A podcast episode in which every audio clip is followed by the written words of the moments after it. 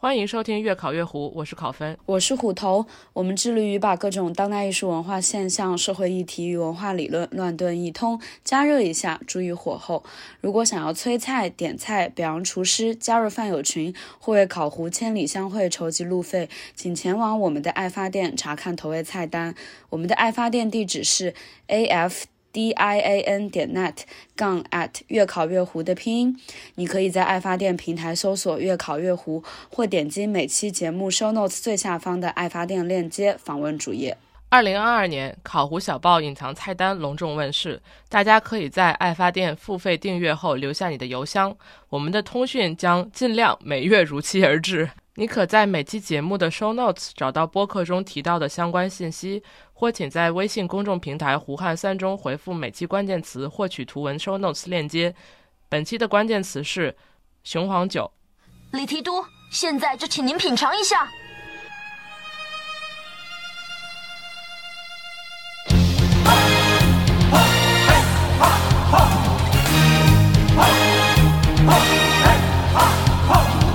千年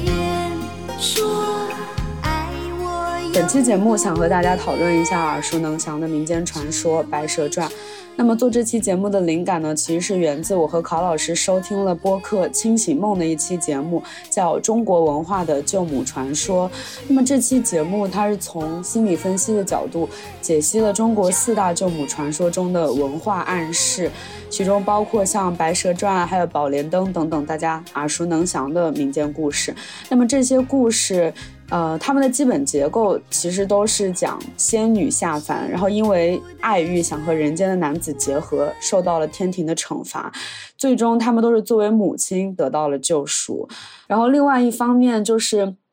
白蛇传》，虽然说是一个大家耳熟能详的故事嘛，但是我觉得大家可能都会看到。呃，历史上不同的版本对《白蛇传》这个故事的改编，比如说我们这一代人可能最熟悉的就是一九九二年的由台湾拍摄的电视剧《新白娘子传奇》，同时在八九十年代还有由李碧华的小说后来被徐克改编成电影的《青蛇》，所以就想到白娘子作为一个历史上的大 IP，反复的不断被改编，然后甚至说这些故事里面的。比如说，人就是主角的种族、性别、性倾向，还有他们的寓意，可以说是模棱两可，然后也提供了很多想象空间。比如说，嗯，白娘子她到底是人还是妖怪还是仙女？小白和许仙到底是恩爱的夫妻，还是一个是渣男，一个是痴情被负？然后小白和小青到底是姐妹、主仆，还是呃暧昧的同性关系？然后小青和法海到底是？两个没有什么人角色的工具人，还是说他们其实是有一个故事线的？等等，就是想到这些，我们觉得，嗯，从梳理这些白娘子传说的演变，就发现其实中间反映了很多不同社会历史时期的。嗯，社会环境下的，比如说两性关系，还有道德训诫、女性形象的变化等等，所以我们就想到说，来和大家聊一下，梳理一下白娘子这个形态的变化，到底谁才是白娘子呢？对，其实，嗯，我小的时候就因为家里不让看电视，所以我是没有看过《新白娘子传奇》这个就是九零后经典的，但是。清醒梦这一期播客给了我很多灵感。之前在做客小声喧哗讲上汽这部电影的时候，我也提到过。呃，如果有印象的话，大家可能记得上汽他的母亲就是一个非常典型的这样的形象。她本来是一个仙女，然后因为爱上梁朝伟，然后生了呃上汽，然后自己就变成了一个凡人，然后怎么怎么样？对，就这个就是很典型的，很能理解。对，这是一个很典型的，甚至是非常老套的一个故事，但是现在依旧被在被。不断的讲解，而且还有一个有意思的事情是，我其实印象中白娘子这个角色是没有成为母亲的。他有儿子这件事，呃，是一个比较，一个是一个比较近代的演变，而且也并不是嗯，每一个版本都有通过他作为母亲的这个形象，或者是他在整个白蛇这个故事里面，嗯，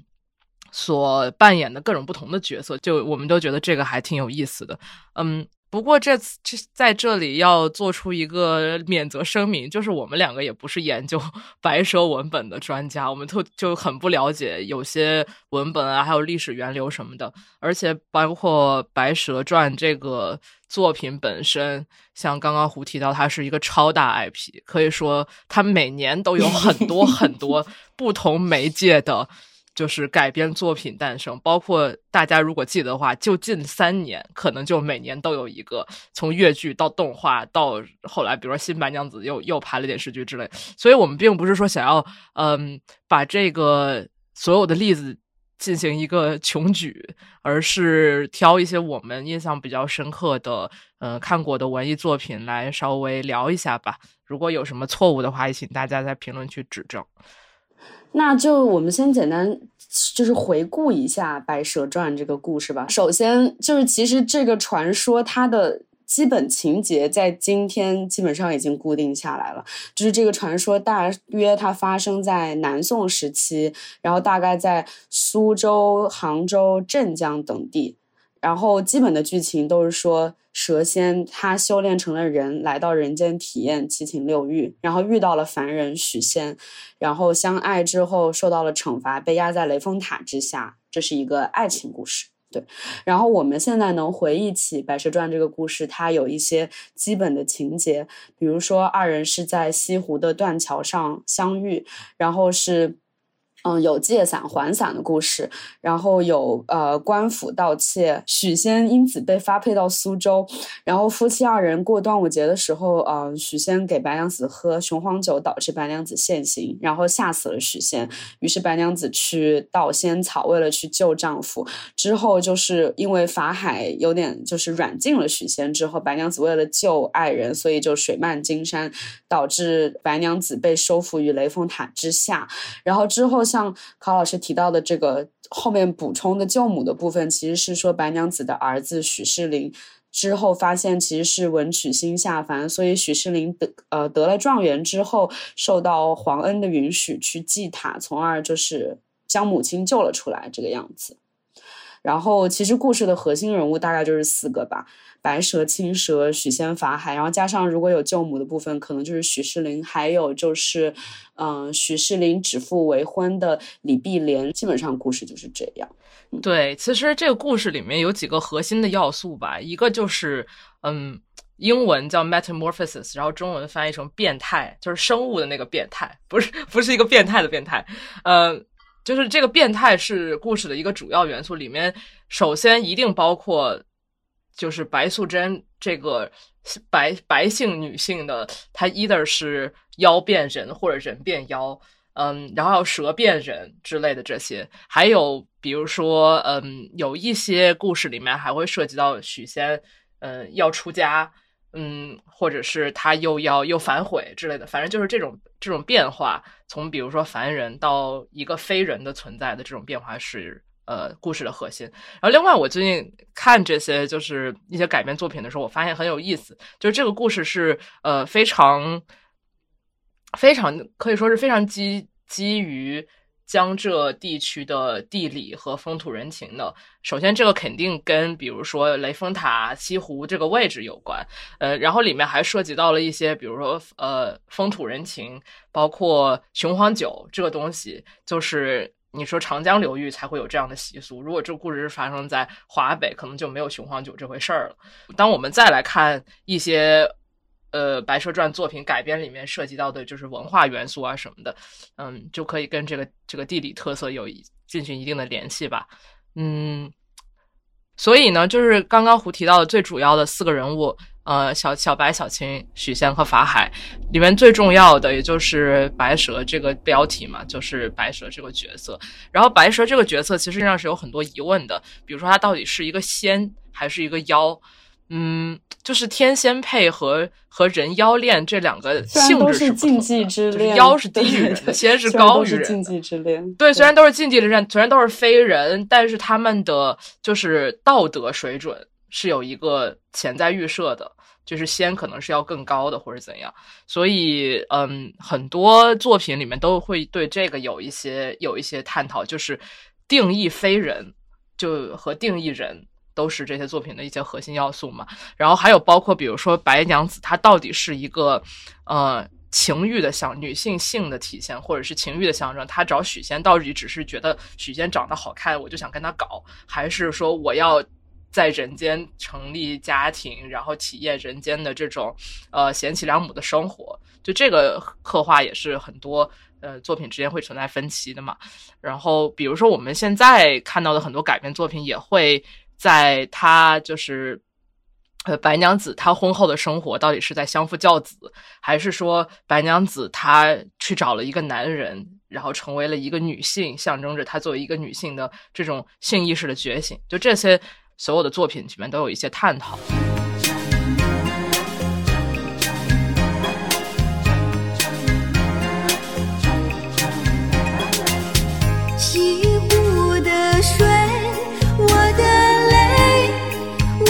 心愿和你化作一团火焰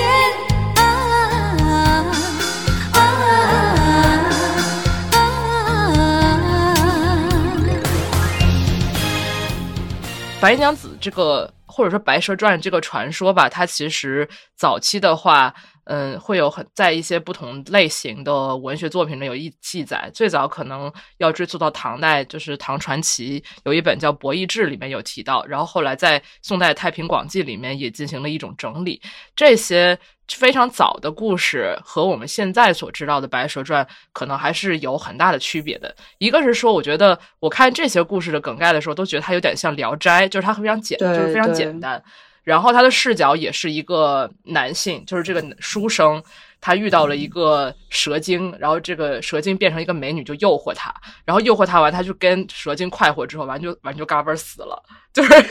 就死的很突然，一般都是，然后。这种就是这种描述，这种故事呢，主题就很明确，他就是劝导男的不要沉迷女色，就是不要被你要是沉迷女色，你就会死，就基本上就是非常直接的。他们这些往往都是一些非常呃标准的道德故事，而且这个道德规训的对象，呃，应该不是这个故事中的女性，而是这些代表就是儒家官僚体制的书生。然后这些故事中，呃，以蛇妖就是。以蛇妖这种形象所出现的女性，她们的性，呃，就是 sexuality，对与以这个书生为代表的所有这些男性的理性的这种正统的角色带来了一些威胁，然后这些威胁就就体现为非常直接的，就是他被吸了阳气，然后就吸被吸死了，嗯。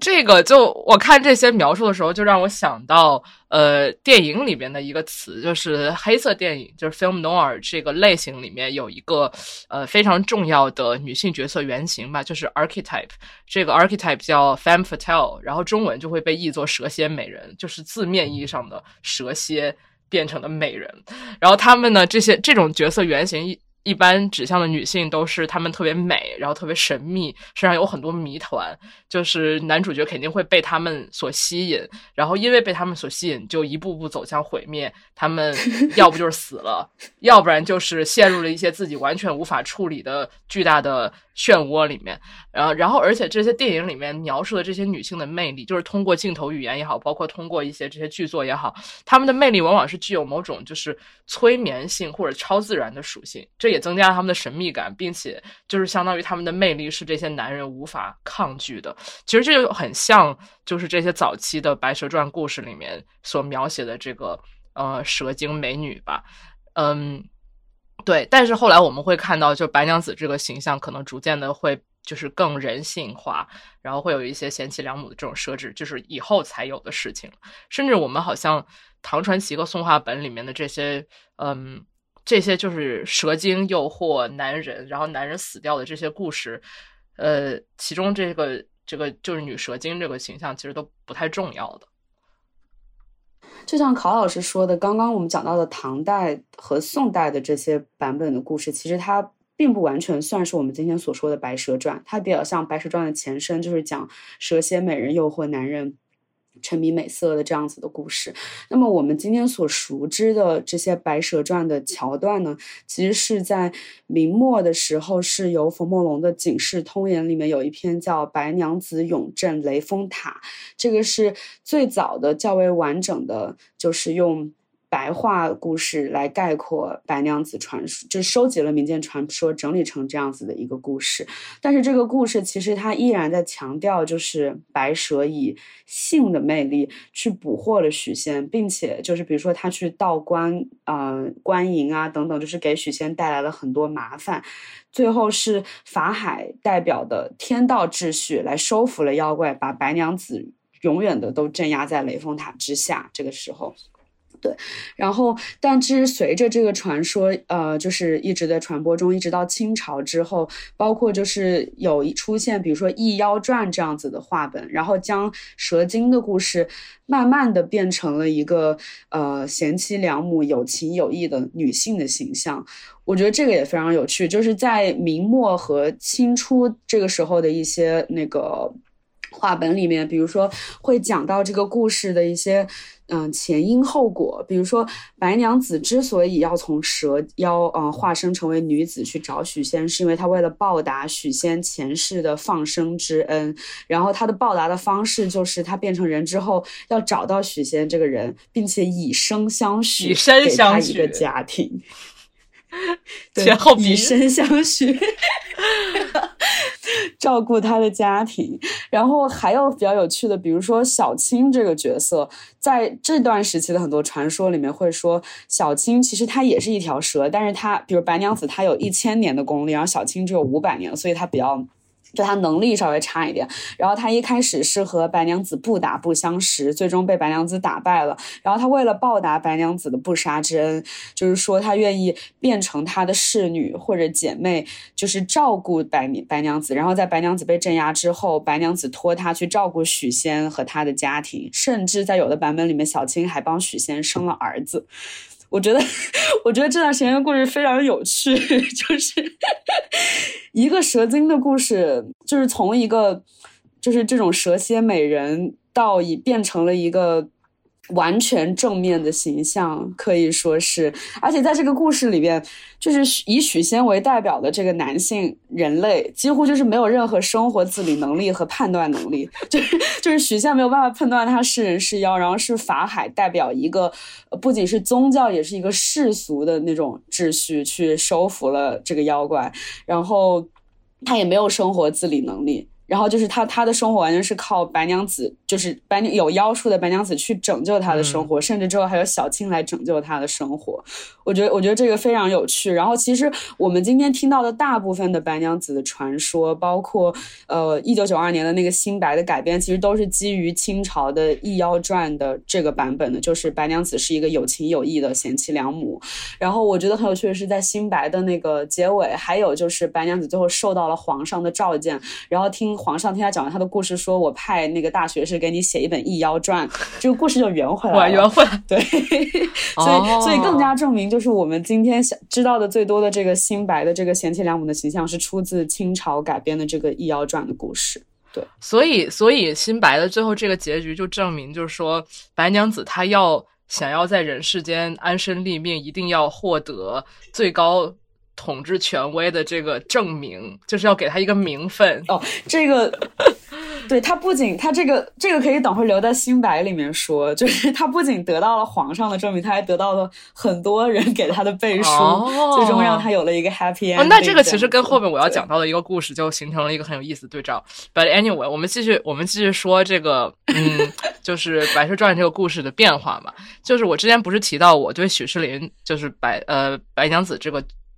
他生的儿子这个角色没什么印象，后来查了一下，发现他就是随着就是《白蛇传》更加经典化以及大众化的才出现的一个角色。然后，尤其是在很多戏剧演绎，比如说越剧或者京剧里面，呃，为了给观众一个交代，就是给他观众一个 happy ending，一个好结局，所以才创造了许世林这个角色，然后让白娘子通过成为母亲，通过生了一个好儿子来得到救赎。而且许世林很有意思，他是一个人妖混血，但是这个人妖混血呢，最终最终可以高中状元，而且就是成为了这种孝道的代表。就是我前最近在读那本就是罗亮老师的书嘛，这个后来我们也后面也会提。那本书里面就提到一个观点是说，嗯，这个许世林这样的一个混合混血角色出现，并且能够成为这个故事的救赎，从侧面说明了故事在整个变体的过程中，到了某一个社会阶段，这个社会文化对于这种融合，就是人妖可以融合的这种，嗯。桥段的接受度已经相当高了，就是这个故事的主旨不再是单纯的惩罚白娘子越界，就是你不应该变成人，不应该和人相恋，就不再是惩罚他越界，而是说他这个越界是可以被原谅的。他可以被原谅，前提是他他遵守了一个对对对嗯，对，这些他遵守这些 social norms，对对，他就可以，是的他就可以被认可。是的，是的，是的，是的。嗯，有一个很有意思的事情就是。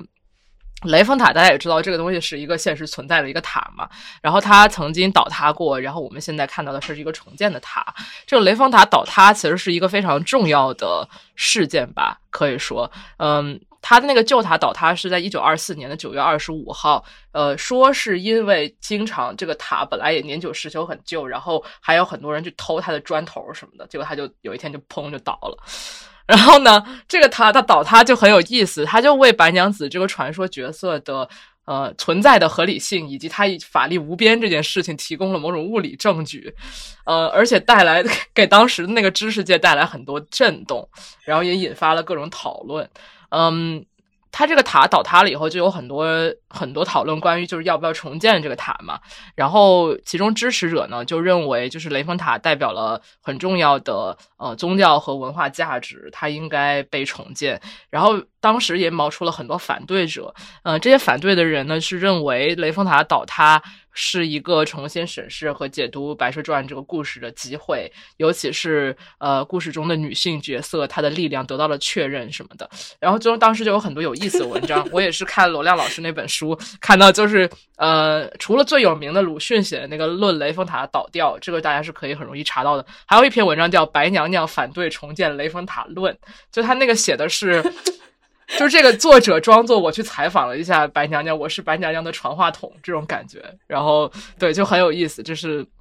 很有意思的史料吧，嗯，然后国共内战期间，把雷峰塔就被视作是一个国家稳定和繁荣的象征，出现了一些呃，又是一些文章。比如说像“国运兴隆在雷峰塔”，或者是“雷峰塔”呃不，或者是“天下兴亡，雷峰塔有责”这样的文章，就雷峰塔表示别 Q 了，呃，然后当时就是这些文章就指出说，二四年就一九二四年以后，中国国运不好，是因为雷峰塔倒了，所以就是要重建雷峰塔，雷峰塔重建好了，中国就能更加的就是稳定繁荣。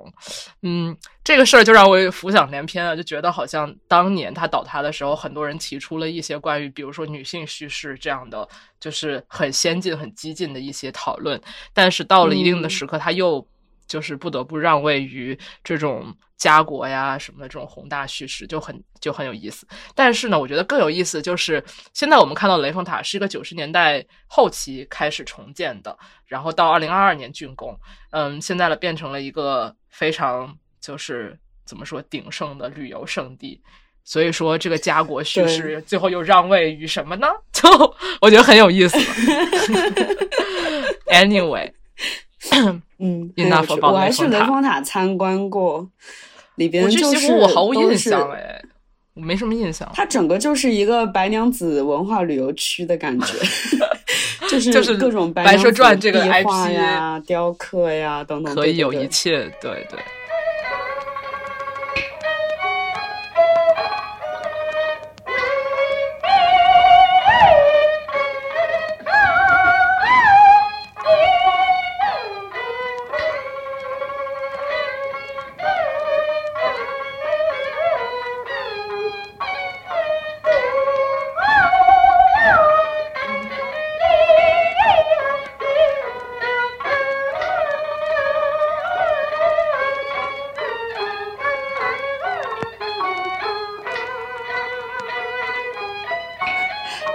讲到这个叙事，我觉得跟我后面讲的这个也挺有关系的，就是呃，就是在我们讨论我们可能这一代人比较熟知的电影、电视剧对白娘子的改变之前，其实白娘子它也是一个非常经典的戏剧 IP。就是 从清朝吧，一直到现在，其实最主要的就是京剧、越剧和弹词啊、这三种艺术形式里面，其实《白娘子》都是一个经常会。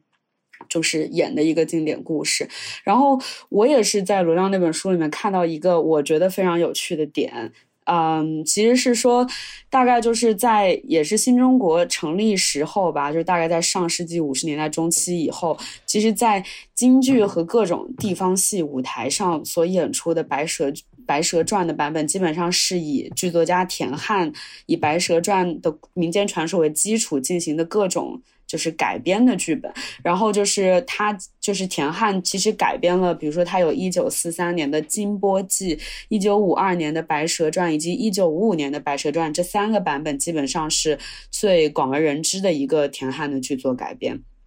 但是我看到一个很有意思的呃一个史料，就是讲到说，包括就大家会看到，其实有一些就是在抗战时期，但大家知道当时的文艺作品可能。很多都是需要以抗战服务为第一需求的，就在这个时期改造的文艺作品，它需要就是，呃，首先就是《白蛇传》这样子的民间传说，它耳熟能详，所以说它可以是一个让就是受教育程度不高的民众也能够就是参与进来的一个一个基本的故事形式。但是另一方面就是说，因为包括传统的戏剧，它很多的故事和人物形象都是历史的，那要怎么跟当时人民正在抗战的这种就是最紧急的情绪联系在一起呢？然后我看到就是在讲说，一九四三年的在《金波记》的这个改编里面，田汉在神神话的表面上加了一层抗日的色彩，就是这个故事以明代嘉靖时期的那个抗倭斗争为背景，然后将一些基本的情节，比如说盗淫啊，然后散温啊等故事与抗倭连接，就是讲反面形象法海，他不仅仅是扼杀了白娘子和许仙的美好爱情，他还是一个汉奸。所以说，白娘子她的斗争意义就不仅仅是说为了捍卫个人的爱情和自由，而是说要反抗日本的帝国主义。这 个 就是我觉得，其实今天看这些改编，觉得非有点扯谈吧。其实，但是在当时就是很有就是抗日的积极意义，而且在民众之间有很强的那个反响作用。然后看到另外一个比较有趣的事情，就是说在这些喜剧的改编上，其实就是不仅是从清朝一直到近代。呃，就是其实白娘子这个 IP，我觉得就是因为它故事非常的让大家很熟悉，所以它就成为很多嗯、剧场技术的实验田嗯这种感觉。就是舞台戏剧，包括我们之后会介绍到的，就是电影上的创新，不仅是中国，甚至还有呃，就是日本。韩国等等，就是大家在想尝试一些新技术的时候，都会用《白蛇传》这个故事来作为一个嗯测试的文本，这个非常有趣。就是我记得在罗亮那个书里边有提到，就是说在二十年代初期的时候，当时在上海非常流行的一些呃剧场演出，他们会引进一些非常先进的声光电的那个技术技术来对来吸引大家去看《白蛇传》这个故事，然后甚至在上海，就是可能《白蛇传》是很多剧场的热门剧目，而且大家就是百看不厌。然后这个在当时在那个书里面也分享了一些当时的一些简报上面的广告，而且《白蛇传》这个故事就是非常的适合来做这些技术实验，因为它是一个就像就是考老师说，它的故事核心有神怪和魔幻元素。它又有就是就是法海跟白蛇斗法，然后又有蛇跟妖之间的转换，然后又有呃，反正就是包括对盗仙草、天庭，就是有各种场景的切换，水漫金山等等这些场景，就是都是各种戏剧还有电影里面就是非常就是适合实验的一些部分。是，就是，而且刚刚提到的也是戏剧嘛，舞台剧。然后我现在来随便讲几个电影吧。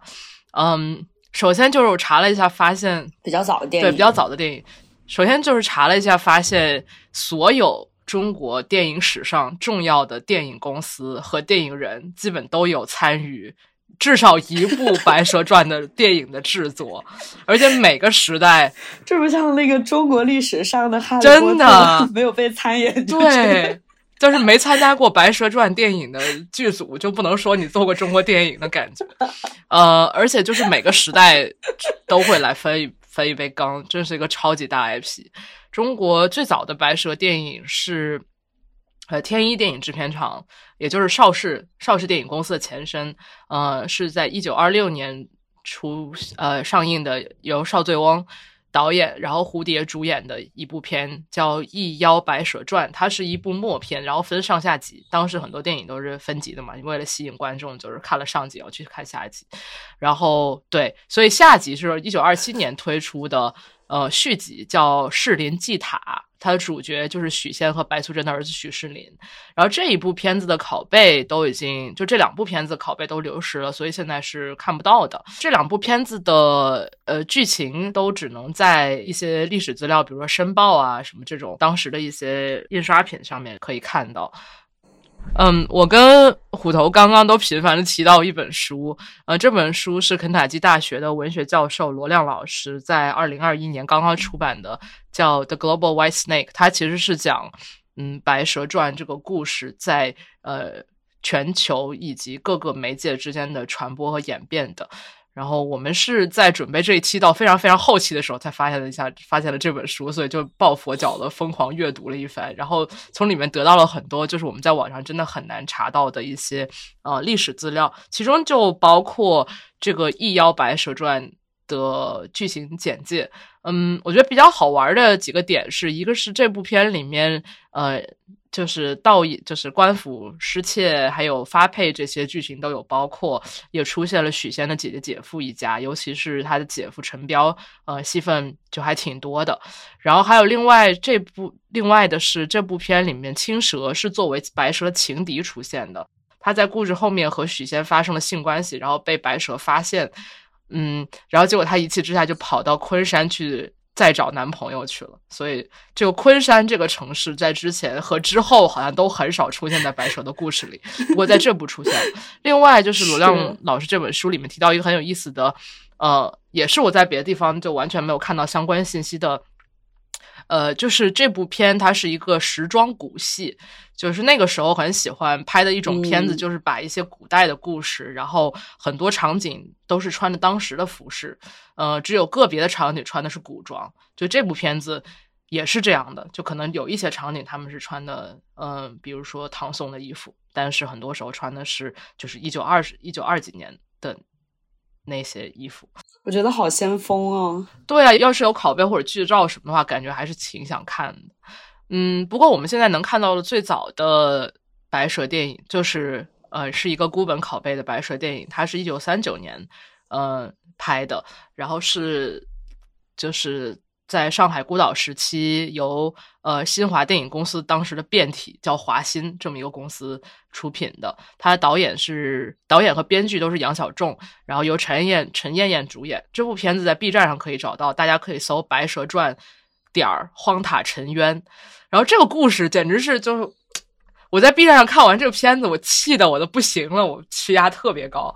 就是他那个剧情改编特别飞，他那。我们两个人都觉得非常匪夷所思，就是真的是我看的最匪夷所思的白蛇电影之一吧。他呢，就是一上来，呃，第一视角是白素贞的儿子 叫许梦娇，就是许梦娇是一个小孩，然后他就在班上被同被同学欺负了，然后同学就说你妈妈是蛇妖，他就不信，就跑回家问家里的仆人，然后就有一个老仆人告诉他说你妈妈关在那个雷峰塔底下什么的，嗯，然后他就。呃，跑去哭塔，然后就震动了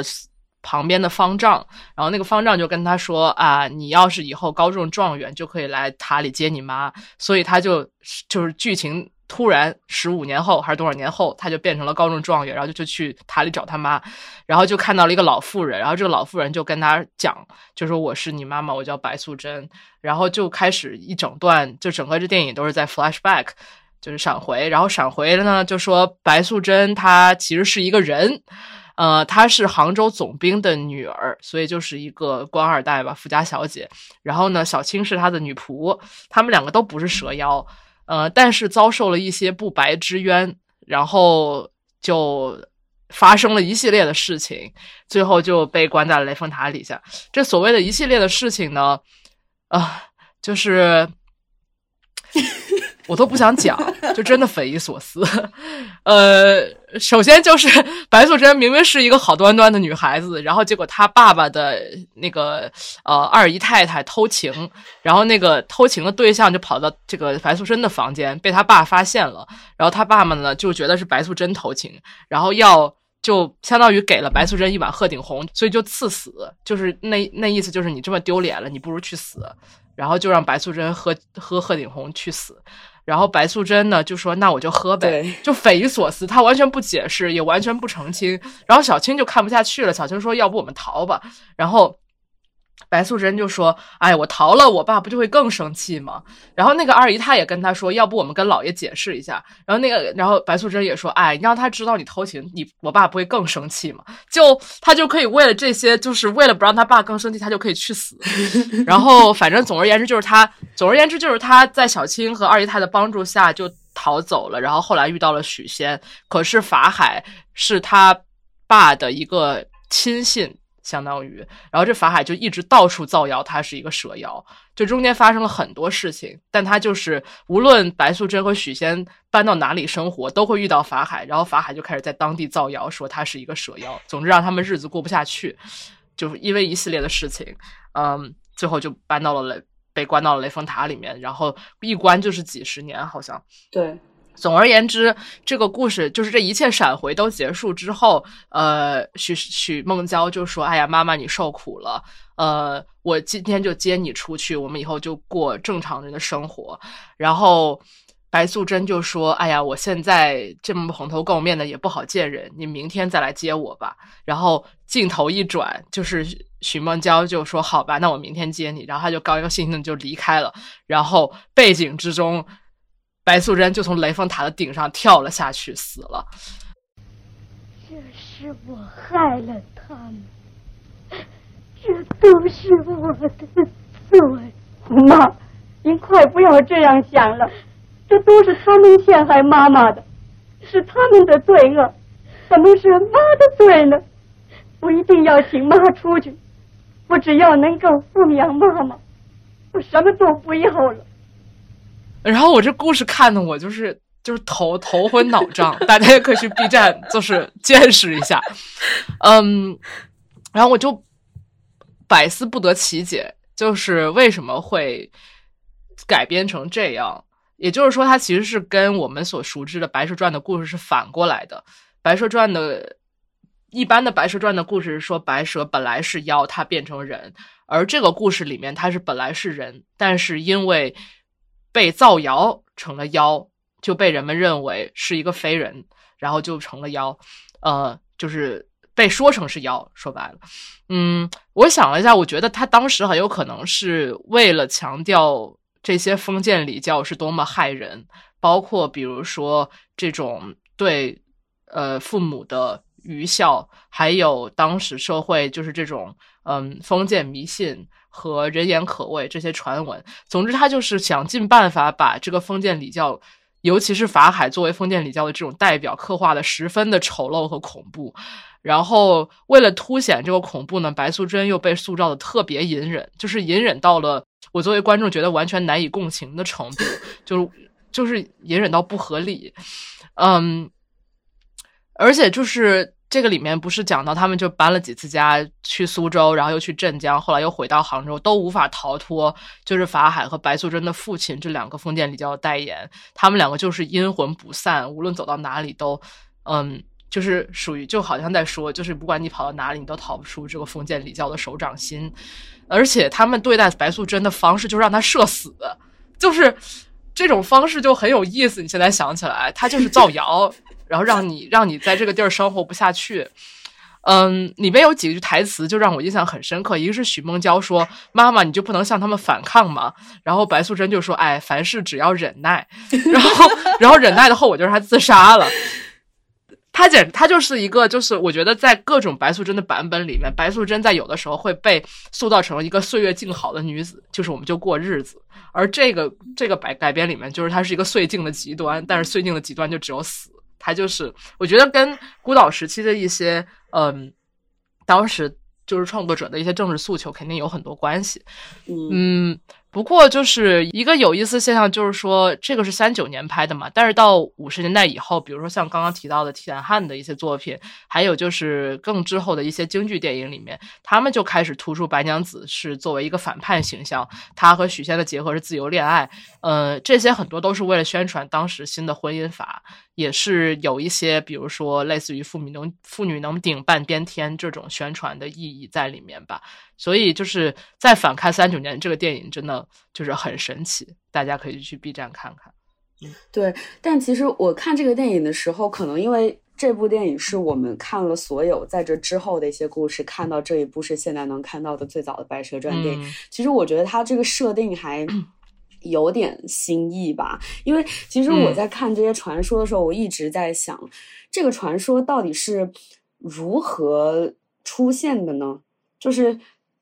是真的有这么一个蛇妖，它变成了人，然后被人看到了，这样流传下来，还是说，其实我觉得很有可能就是一种对，呃，我觉得这是一种对女性的污名化，就是有是有这个，肯定是有这个，就是对集体情绪在的，就是比如说你看白娘子的形象，她是。漂亮的，而且她单身，而且她一个人住，然后她还是个富二代。就她的故事背景不是，她是那个白府上的大小姐嘛，然后因为他们。父亲去世了，家庭没落了，所以他就一个人住在一个大宅子里边。然后他又很能干，就是他有首先他有妖术，然后他后来也帮就是许仙去呃就是去经营那个保和堂啊什么的，就等等。就是白娘子她，然后她也很体贴，很就是让许仙，然后她的性能力可能也很强，就是嗯，总之就是这些，我觉得这些所谓的优点放在一个单身的女性身上。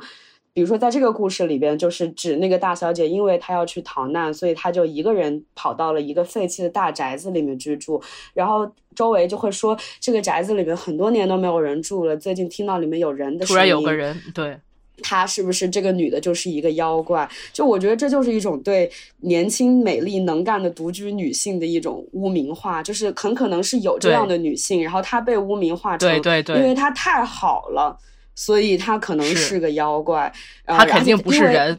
对对，没错，就是有一种厌女的情绪在里面。然后另外另外一个部分就是，其实，在我们刚刚讲的最早的唐代和明代的这些故事里面，就是比如说是蛇蝎美人去勾引许仙，呃，勾引一个男子吧，不一定叫许，就是勾引一个男子，然后那个男子就是阳气被吸尽。其实这种呃传说。呃，也跟比如说，因为一般像这个故事，就是女性都是比较隐忍，然后她的婚姻是被家庭啊决定的。但是在这些故事里面，一般都是女人主动去接近男人，然后她要把自己主动嫁给男人，这也是一种对封建的这种婚姻秩序的一个呃，不一定是说反叛，而是她是。不符合婚姻秩序的，所以相应的受到了惩罚。就是大家会觉得这样子把自己主动嫁给别人的女性是不道德的，她一定是有问题的。所以我觉得这个故事一开始就是他好像就是在说，白娘子这个人物她并不一定真的是妖怪，她可能真的就是一个命运很悲惨，然后她不去反抗，或者是说。她在这样子的结构下，她很难去反抗这样子的一个女性，可能真的有一个这么惨的女的，是她沦落到这样子的命运，然后就被大家污名化成她是妖怪，而且她就是呃怎么洗都洗不干净自己的这个罪名，对，然后到了她儿子来救她的时候，她我对她就会觉得。嗯，还是算了。当然，他不反叛，他不反抗。我觉得像你说，可能也很像，就是批判封建礼教，就是批判他说，你看他不仅是说他命运多么悲惨，而是说你看他不反叛，他就成了这个样子。对对对对 对对对，我觉得是有这一层含义在里面的，就是他特意要塑造他是一个你隐，他的意思就是说你隐忍是没有没有用的。对，嗯。这个我觉得可以提前，就是之后可能还会聊到提前 Q 一下，嗯，比如说我们之前聊到了阮玲玉这部电影，还有阮玲玉这个人，以及在呃十就是二十年二三十年代的那些中国早期电影的女明星，就是很多女明星，嗯，她们都因为一些比如说婚恋上的事情，或者是她们事业上的事情，被社会嗯的。言论所淹没，然后最后选择自杀。其实这个就是在那个年代是非常，当然不只是那个年代，可能后面也有很多，但是在中国二三十年代，呃的这种电影行业是很常见的。所以我觉得这个也有一定的联系，就是塑造这样的女性，包括我们，比如说，比如果比较熟悉阮玲玉的生平的话，也是她可能在这个问题上没有那么像我们现在今天会想象那么刚。然后最后就把自己逼死了，这种感觉，对，是，而且就是自杀这一点也是很有意思，他不是他不是被一个人杀死了，或者是就就像妖怪一样，就是在雷峰塔里面，就你不知道他会不会死这样，还是他自己选择了死，对，这是很有意思点。不过就是呃，说到这儿就再推荐一部很在 B 站上可以看到的比较早的《白蛇传》电影，也就是嗯在。五十年代以后，呃，尤其是五十年代后半叶的时候，港台就特别流行黄梅调电影，也就是一种戏曲电影嘛。然后此时邵氏又出来炒冷饭，邵氏在一九六二年推出了一部《白蛇传》。这部《白蛇传》其实它的那个怎么说，制作水准还是挺高的，就是 B 站上你能看到它的色彩啊，包括它的这个场景搭建啊什么，还挺好的。然后是由当时拍了太多电影的岳峰导演以及呃。Starring in 太多岳峰导演电影里面的林黛和赵雷两个大明星出演的，然后这个呢其实很有意思，就是他这个当时就是邵氏在五六年的时候和东宝和日本东宝合拍了一个日本的彩色特摄片，叫《白夫人 No 妖恋》。就是前前几天我跟朋友讲到这个，就是白夫人的妖恋这个名字的时候，我很多像一个色情片的对，很像像色情片。对，反正就是这个白夫人的妖恋是一个东宝和邵氏的呃共同制片的片子，然后它的剧情和这个白黄梅调的这个《白蛇传》其实也是挺像的。然后这一部里面就白蛇白娘子这个角色也是比较祛魅，她还挺相当人性化，而且我觉得这里面肯定有一个就是她作为。一个嗯，比较就是对于自己的一个是黄梅调电影本身这个类型，以及整个就是邵氏当时的对于商业电影的这种把控，他肯定会做的这个白娘子要比较人性化，这样就呃，就是你做一个 melodrama 会比较好卖钱嘛。所以对这个大家也可以在网上找到，引起女性观众的共鸣。是的，是的，是的，对。假如我真是。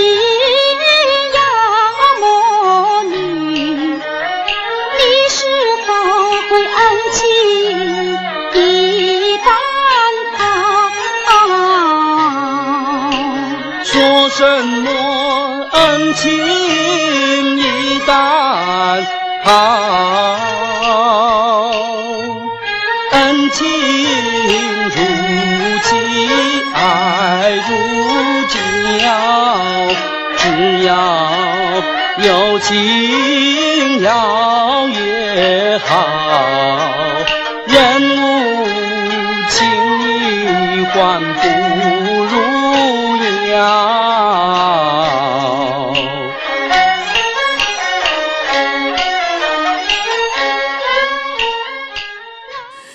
我们就可以快进一下，就是讲一下我们可能是这一代人最熟悉的1992年的台湾电视公司台视首播的电视剧《新白娘子传奇》吧。因为我觉得这个，因为不仅是因为这部电视剧传播太广，而是它塑造的白娘子形象实在是太完美了。我觉得有很多值得讨论的部分。对，就首先很有意思的是，这个电视剧是在中国大陆重播率最高的台湾电视剧之一，而且它基本奠定了就是九十年代以来观众心目中的白娘子的形象。就是大家现在想到白娘子，可能就是赵雅芝的那个经典造型。对，而且这部电影呢，它是以它其实也是以黄梅调电影的形式，就是它是人物对白里面穿插了很多黄梅戏的唱调，它的歌舞穿插非常深入人心。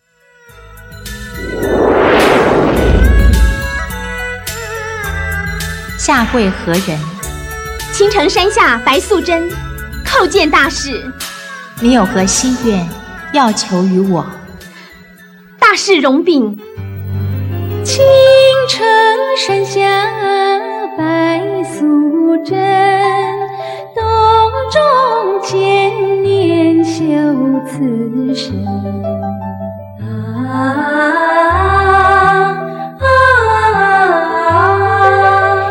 然后另外就是讲到这个人物的形象，就是不仅白娘子是一个完美的人妻，许仙。这样一个在历史上可能一开始是软弱书生，被呃就是诱惑，然后后来又成为了一个可能有点渣男的形象。他在这个版本里面，他是一个很完美的丈夫。就是虽然说他们是一段人妖之间的禁忌之恋，但你看这个电视剧，你完全感觉不到这种 禁忌，你会觉得就是。一个天经地义、命中注定的一对恋人，而且他为了就是塑造他们两个人的形象，就是做出了很多不得已的改编。比如说，许仙是他虽然很穷，但他是一个很有才华的穷小子，他很有就是做医药的这个天分，而且他对白娘子忠贞不二，就是他知道白娘子去盗了官银，然后就连累了他的姐夫和他自己之后，他也并坚持没有出卖白娘子。而且他对他也没有出轨，而且这个故事里面最最就是我觉得大家现在很呃典型的一个形象就是法海，就是法海点就在于法海不他不懂爱，就是许仙和白娘子的关系就是在说夫妻恩爱大过天，就是只要你们是恩爱的。你们是就是比如说白娘子是相夫教子的，那么你是人是妖是仙女这些都不重要，只要你是一个世俗标准里面的一个标准的妻子的形象，而且你还生了一个孩子，而且你的孩子还是文曲星下凡，他是个状元，这些都足以就 是让白娘子成为一个所谓的异妖，就是呃义气的义，就是他是一个好的妖怪，他他不仅是他不管他是好的妖怪还是好的人还是好的仙女，就是他是一个呃世俗意义上的这个。好的形象，对吧？然后法海，我觉得法海很有趣，就是法海在这个里面的形象基本上也是现在很标准的形象，就是他是个和尚，而且他是一个老头，而且他有点胖，就是我想到这个，我觉得他有一点。有一点歧视，就好像这种形象的男人，他就是没有爱情的，而且他也不懂爱。然后像许仙就是一个，呃，就是在至少在这个传说里面吧，许仙是一个美男子，然后他文质彬彬。你的意思就是说，法海他不懂爱，其实和他的这个外貌设计是有关的，就是他的生理决定了他无法拥有爱。我觉得这是有一个形象的原因，就是当你讲到一个人不懂爱的时候，你就会就是法海这个形象跟他不懂爱是有关系的，是非常联系的。因为我看到这个是因为就等会儿讲到看到那个徐克拍的找赵文卓来演的法海就超级性感，然后你就会觉得看到那样子的法海，你觉得他是会。不仅是有爱，他是会有性欲的。但是你看到一个胖胖的老头，而且还一直就是啰啰嗦嗦，就是说，哎呀，他是妖怪，他是妖怪。你会觉得这种，你不会把他跟爱情和欲望联系在一起的。我是觉得他们在找演员的形态上，肯定，我觉得是会有这一层考虑的。对对。然后讲到他是一个异妖嘛，就是包括就是传统的白娘子传说里边的一些故事，比如说。水漫金山，就白娘子之所以要被惩罚，虽然说最根本的原因是因为她和人类结合，但是其实惩罚她的借口就是说，因为她为了救许仙，所以水漫金山伤害了很多无辜的生灵，所以说菩萨就派法海把白娘子镇压起来。然后这些就是白娘子这个所谓的做的不好的事情，在这个剧里边也完全没有体现。其实，在很多白娘子的故事里面，这点都没有体现。就是，嗯，他讲到白娘子水漫金山，就是一般是他们在寺庙里面斗法，然后就并没有拍到他们伤害了任何人和任何生命。就是我觉得，对于他坏的部分，他是轻描淡写的。然后，其实，在所有的这些就是白娘子作为完美人妻的这个故事里面，白娘子生孩子的部分都是被省略的。就是她好像就是突然间生了，也没有怀孕啊，就是我觉得，但问题是，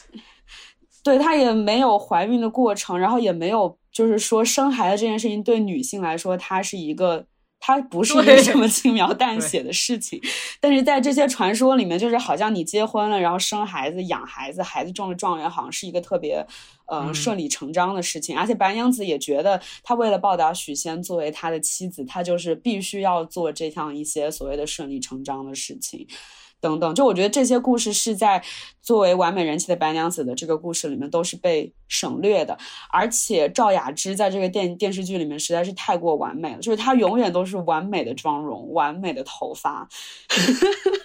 我觉得就是包括甚至在她后来被镇压在塔下的时候，她跟那个我们刚刚讲到三九年的那个陈燕燕主演的《荒塔沉冤》里边。白娘子那个时候真的就是一个很憔悴的老太婆，对。但是在这部电影里面，她她就算被镇压在塔下，她还是一个很漂亮的仙女的形象。就是所有的这些吧，就是我觉得，对，就这个版本就是，对，就是一个白娘子完美人妻的一个非常极端的代表。对。然后我觉得关于这个电视剧幕后的一些事情。嗯，有两件事还挺有趣的。一个是首先就是这个版本里面的许仙，他是由女演员叶童反串扮演的。然后我看到一种说法，就是说当时没有找到比较合适的男演员，加上就是黄梅戏，呃，就是有这个反串的传统。所以说就觉得让可以让叶童来出演，然后也有一定的观众基础，不会觉得这件事情特别突兀。虽然这件事情对于小时候的我来说是很突兀的，我小时候看，比如说叶童扮演的白娘子，还有唐僧，还有贾宝玉 这几个形象，我一直非常困惑他们到底是男是女，非常 queer。对，非常 queer。然后另外一个就是，嗯，其实这个因为这个电视剧其实一开始他只拍了这个电影的前半部分，就是他没有许世林救母的这个部分。然后我听说是因为这个结尾是一个就是 bad ending。呃，就是讲白娘子被镇压了，然后两个夫妻被迫分开，然后许呃许仙为了报答，就是为了陪伴白娘子，所以就自愿跟着法海出家，然后就呃扫塔一生这个样子。然后这个故事让很多观众就是觉得就是受到很多反响，所以他们又补拍了后半部，而且把它改成了一个 happy ending，就包括我们刚刚说的许仕林成为了中国孝道的一个。重要的代表，一个中国历史上的大孝子形象。然后白娘子结尾是，白娘子一方面受到了世俗权力的认可，就是她受到了皇上的召见，让皇上被她为她书写《易妖传》；另一方面，白娘子也得到了就是天道宗教秩序，就是菩萨和法海的认可，就是菩萨被呃白娘子感动，加上小青是在白娘子被镇压之后，小青去跟随了菩萨去念经，所以。小青帮助白娘子在菩萨那边求情，然后菩萨就恩准了白娘子被放出来。嗯，然后最后结尾是许仙和白娘子一起升天，成为了仙人，这样子就离开了人间。然后这中间也讲了，就是白娘子被压几十年，她几乎毫无怨言。然后许仕林跪塔把她放出来之后，一家人团聚。嗯，而且团聚之后的另外一个立刻发生的情节就是许世林要结婚了。就是许世林先高考高中了状元，然后被皇上召见之后，他就一定要立刻成婚。成婚了之后，白娘子就觉得啊，我作为一个母亲，我的使命已经完成了，所以她跟许世林就上天了。我觉得这个和许仙和许仙哦许仙一起上天了。对，我觉得，而且许世林是和白娘子指腹成婚的，就是他的表妹吧。呃，就是李碧莲澄清的这个非常有趣，然后我觉得这个里边白娘子的形象就是过于正面，甚至她有一点束缚了这种白娘子作为反抗的这个形象的力量。她她正面到不像是一个真人，就不像是一个就就相当于没那么像人了，对，就是是一个仙。对，然后这个后半部分就是因为。呃，就是他们加了一个人物叫做胡媚娘，然后有意思是这个后半部分，就是因为许仙在念经嘛，然后白娘子被压在塔下，所以后半部分还是用了同样的演员，就是由赵雅芝出演了一个由兔子精变的一个人类叫胡媚娘，然后她长得跟。呃，白娘子一模一样，然后她和由叶童扮演的许仕林相爱了，然后许仕林也就经历了跟他爸爸一样的故事，就是他跟一个人相爱，然后就发现他其实是一个兔子精，但是媚娘她自己主动。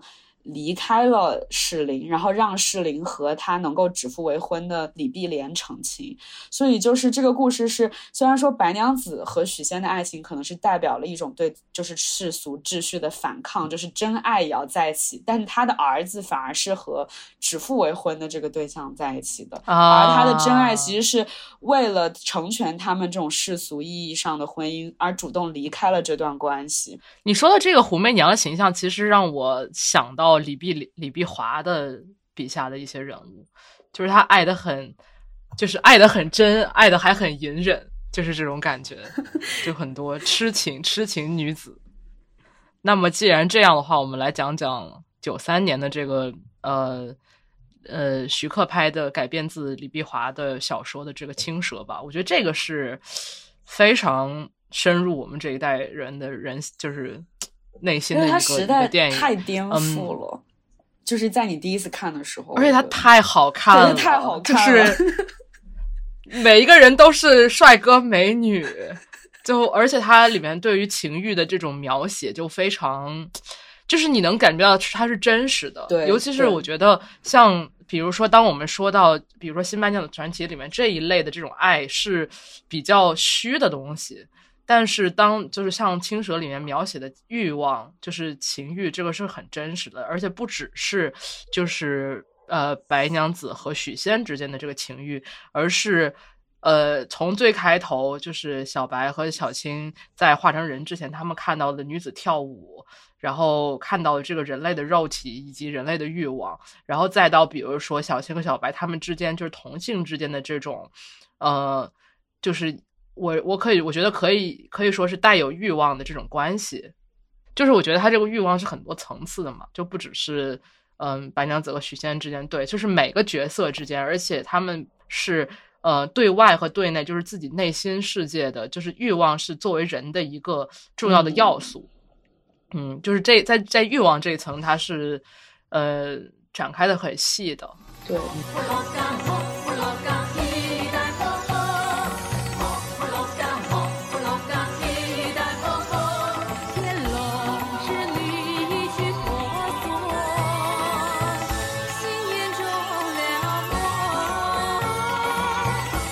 我觉得我们可以先。以防有人没看过这部电影，稍微讲一下它它的它和别的电影有什么区别吧。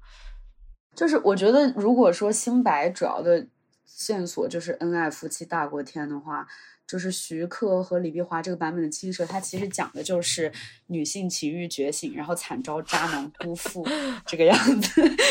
就也是讲小青和小白来到人间，然后他们想成为人，然后觉得成为人就要体验七情六欲。然后就一眼在下凡的途中，呃，下凡就是在变 来到人间的途中，第一眼就和那个文弱的书生许仙一见钟情。但最后的结尾就是，呃，许仙他是一个非常懦弱的、虚伪的形象，就是比如说他有跟他有对小青动心，甚至也有过出轨。然后另外一个比较大的改变是，法海是禁欲的代表。但是他其实有描写他对白蛇和青蛇，他是有自己无法控制的这个啊情欲的意念在这里，然后这个意念让他对自己非常的愤怒，也让他对白蛇、青蛇和许仙都非常的愤怒，然后所以才导致了最后非常激烈的这个水漫金山啊二人斗法的这个场景，对。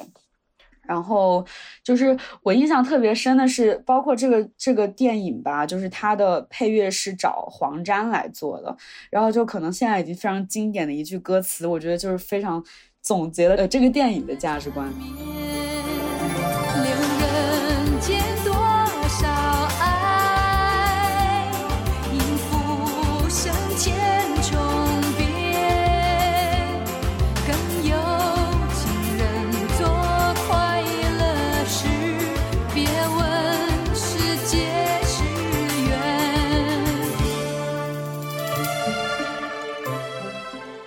我觉得这个电影比较特别的，就是首先这个电影里面的男性形象都非常负面，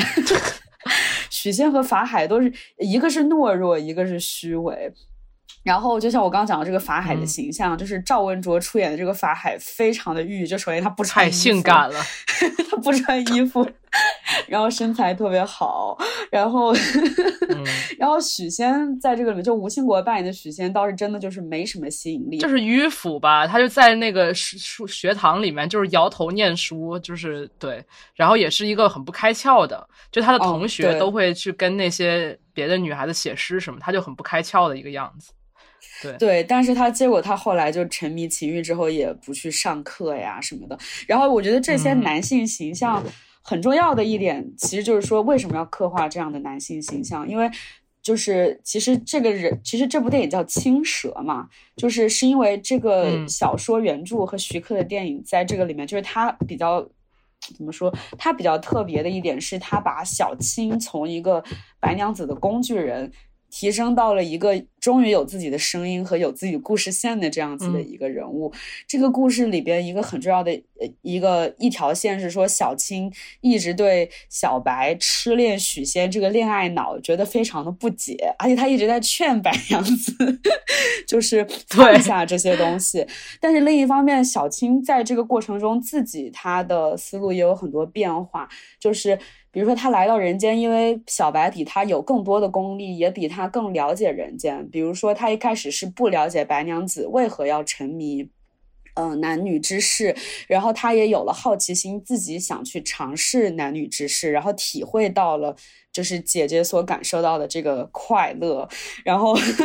然后他，所以他就表现为他，因为小青她不懂人间的这些，嗯，就是规矩，所以她会去勾引姐姐的丈夫，然后去勾引许仙，然后因为这个和小白产生了中途之后，她又去勾引法海，才会有就是。呃，和法海的一些交锋，以及就是更加的侧面证明法海他是一个想努力去否定自己的情欲的这么一个呃非常虚伪的男性等等。所以最后这个故事也是白娘子被镇压雷峰塔之后，是小青活了下来，然后所以我们才会听到的是以小青视角去讲述呃白娘子许仙和法海的故事。我觉得这个很有意思，就是《青蛇》这部电影里面，它使小青和法海这两个角色都比过往的所有作品要立体的多，就它都是有内心冲突和角色发展的角色。但是仔细想来，就是许仙依旧是那个许仙。嗯，对，是不是许仙这个角色？就是许仙这个角色，好像似乎没有什么创作空间了。这就让我想到，就是近两年出的追光，呃，追光出的那个系列动画，就是《白蛇缘起》和《青蛇劫起》这两部动画，显然从这个角色塑造以及结构上面都受到徐克的这个青蛇，嗯，很大的影响。然后这个。比较有意思是《白蛇缘起》和《青蛇劫起》这两个一前一后两部就完全略过了，就是我们最熟悉的《白蛇传》的主体故事。《白蛇缘起》是白蛇和许仙的前世的故事，然后《白蛇》呃《青蛇劫起》是呃轮回以后的小青和小白的故事，所以全程就没有这个正剧许仙什么事儿。然后呢，这个《白蛇缘起》里面的许仙的前世。就不是一个正传里面我们所熟悉那个比较懦弱的一个无用的书生，他自己是一个嗯也有能力，而且他是可以做决定的一个男性，呃，然后那个那个那个里边的这个许仙的前世，他就是会为了要和白娘子在一起，如果白娘子不能变成人，那我就选择变成妖，这个决定。从剧作角度，从这个故事改编角度是很具有创新性的，而且我们也知道，就是如果只是在许仙这个角色本身上面做这样的文章，好像好像就不行，所以得得是另外一个角色，虽然是他的前世吧，但是是另外一个角色做出了这样的呃决定，所以就感觉好像看了这么多，许仙是一个最没有发展潜力的一个 一个角色了，对他他得变成另外一个人。嗯，对，然后，然后我觉得这个九三年的这部青蛇电影里面，我觉得最重要的一个部分，还有就是把小青和小白之间的关系刻画的非常细致。对我们熟悉的《白蛇传》故事，都是它如果是一个呃，我们把它当做一个异性恋爱情故事来看的话，它其实里面的主要的戏剧冲突以及主要的角色这种互动啊什么的，都是。局限于呃白娘子、许仙以及后期出现的法海这三个人之间的是很少进行白蛇和青蛇之间的关系的刻画的，但是在这一部里面，就是他们的关系是呃小青和小白的关系是很就是很复杂，它是有很多很多层次的。对，我觉得就比如说，一方面他们像是姐妹和闺蜜的关系，就是小青看到自己的闺蜜。恋爱脑非常的不争气，因此就是折损了自己的事业发展，就是把自己甚至把生命都赔进去了，就气不过。我觉得这种心理是非常真真实的。然后另一方面就是在嗯小白和呃许仙成婚之后，就是他一方面是。就是他觉得自许仙抢走了自己最好的朋友，他有这么一个对许仙嫉妒的心理。但另一方面，就是小白和许仙享受男女之乐的时候。他也非常好奇，就是到底什么是作为人去享受这个性的快乐，然后他也想去尝试。另外一方面，他也有对小白的嫉妒，就是你体验了快乐，你就不管我了，那我该怎么办？对，就就我觉得这种复杂的心理非常真实。然后另一方面，电影里面经常也出现他们就是会，比如说一起出浴、一起洗澡，然后他们是一种。共生的关系，而且小白和小青他们从一个蛇变成人所经历的这些事情，他们的一些纠结和困难是无法跟作为一个人类的许仙这个男朋友所分享的，就是一种对对很很很亲密的女性之间的这种关系，对对，而且我现在看想来，就是像《青蛇劫起》里面，它是完全继承了。这个青蛇里面所描写的小青和小白之间的关系，这个是如果它是基于一些其他的作品，可能就没有。比如说《青蛇劫起》里面的一个主要矛盾就是小青不呃，小青首先其实《白蛇缘起》里面也有，但是我觉得《青蛇劫起》里面是更多的，就是小青不理解小白为什么要呃为了许仙付出这么多。对对对，然后后来包括就是在下一个，在他们呃在那个神奇的赛博朋克呃地狱世界里面，就是再次相遇的时候，对，像对在那个世界再次相遇的时候，也是就是也没有许仙这个角色什么事儿，就感觉是呃他是这个青蛇劫起里面描写的更多的是这个女性她们两个之间的关系是一个。跨越了几世的关系，对，是这种感觉，对，没错，是一个向前的关系，嗯，对对。然后其实讲到这个，嗯，就是我觉得，我觉得我们今天在看李碧华写的这个故事的时候，和李碧华当时创作的，嗯，我觉得就是态度吧，其实我发现还是有一点区别的，就是比如说，就是我觉得李碧华老是写这种。有一个很痴情的女性，她遇到了一个负心汉，然后她谴责这个负心汉，但是她的落脚点还是在于有一点，就是赞扬这个女性痴情的角色。就比如说，我们通过小青的视角看到小白痴情，然后小青一直在说：“哎呀，我不理解，我不，他不值得，等等。”但是最后还是在讲，就是你不理解，但是呃，就是为一个男人痴情，然后为他付出生命是一件。嗯，很重要的事情，就算你都说不值得，我还是要去做。嗯，对，就是他虽然是从小青的视角来讲，但他讲的还是讲，就是夸扬，就是小白这个非常痴情的角色，而且他就用许仙的懦弱和法海的懦弱，更进一步突出了，就是我觉得很有意思的是，他强调的是女性自己的这个欲望，就是。我爱你，我就想要为你付出。我不管，就是别人告诉我你是一个多么没有用的人，我还是就是我。既然我爱你，我就要守候你，等等。然后，就其实你想到像李碧华写的很多故事，我觉得他经常写这种很惨的痴情形象，就包括胭脂扣也是，就是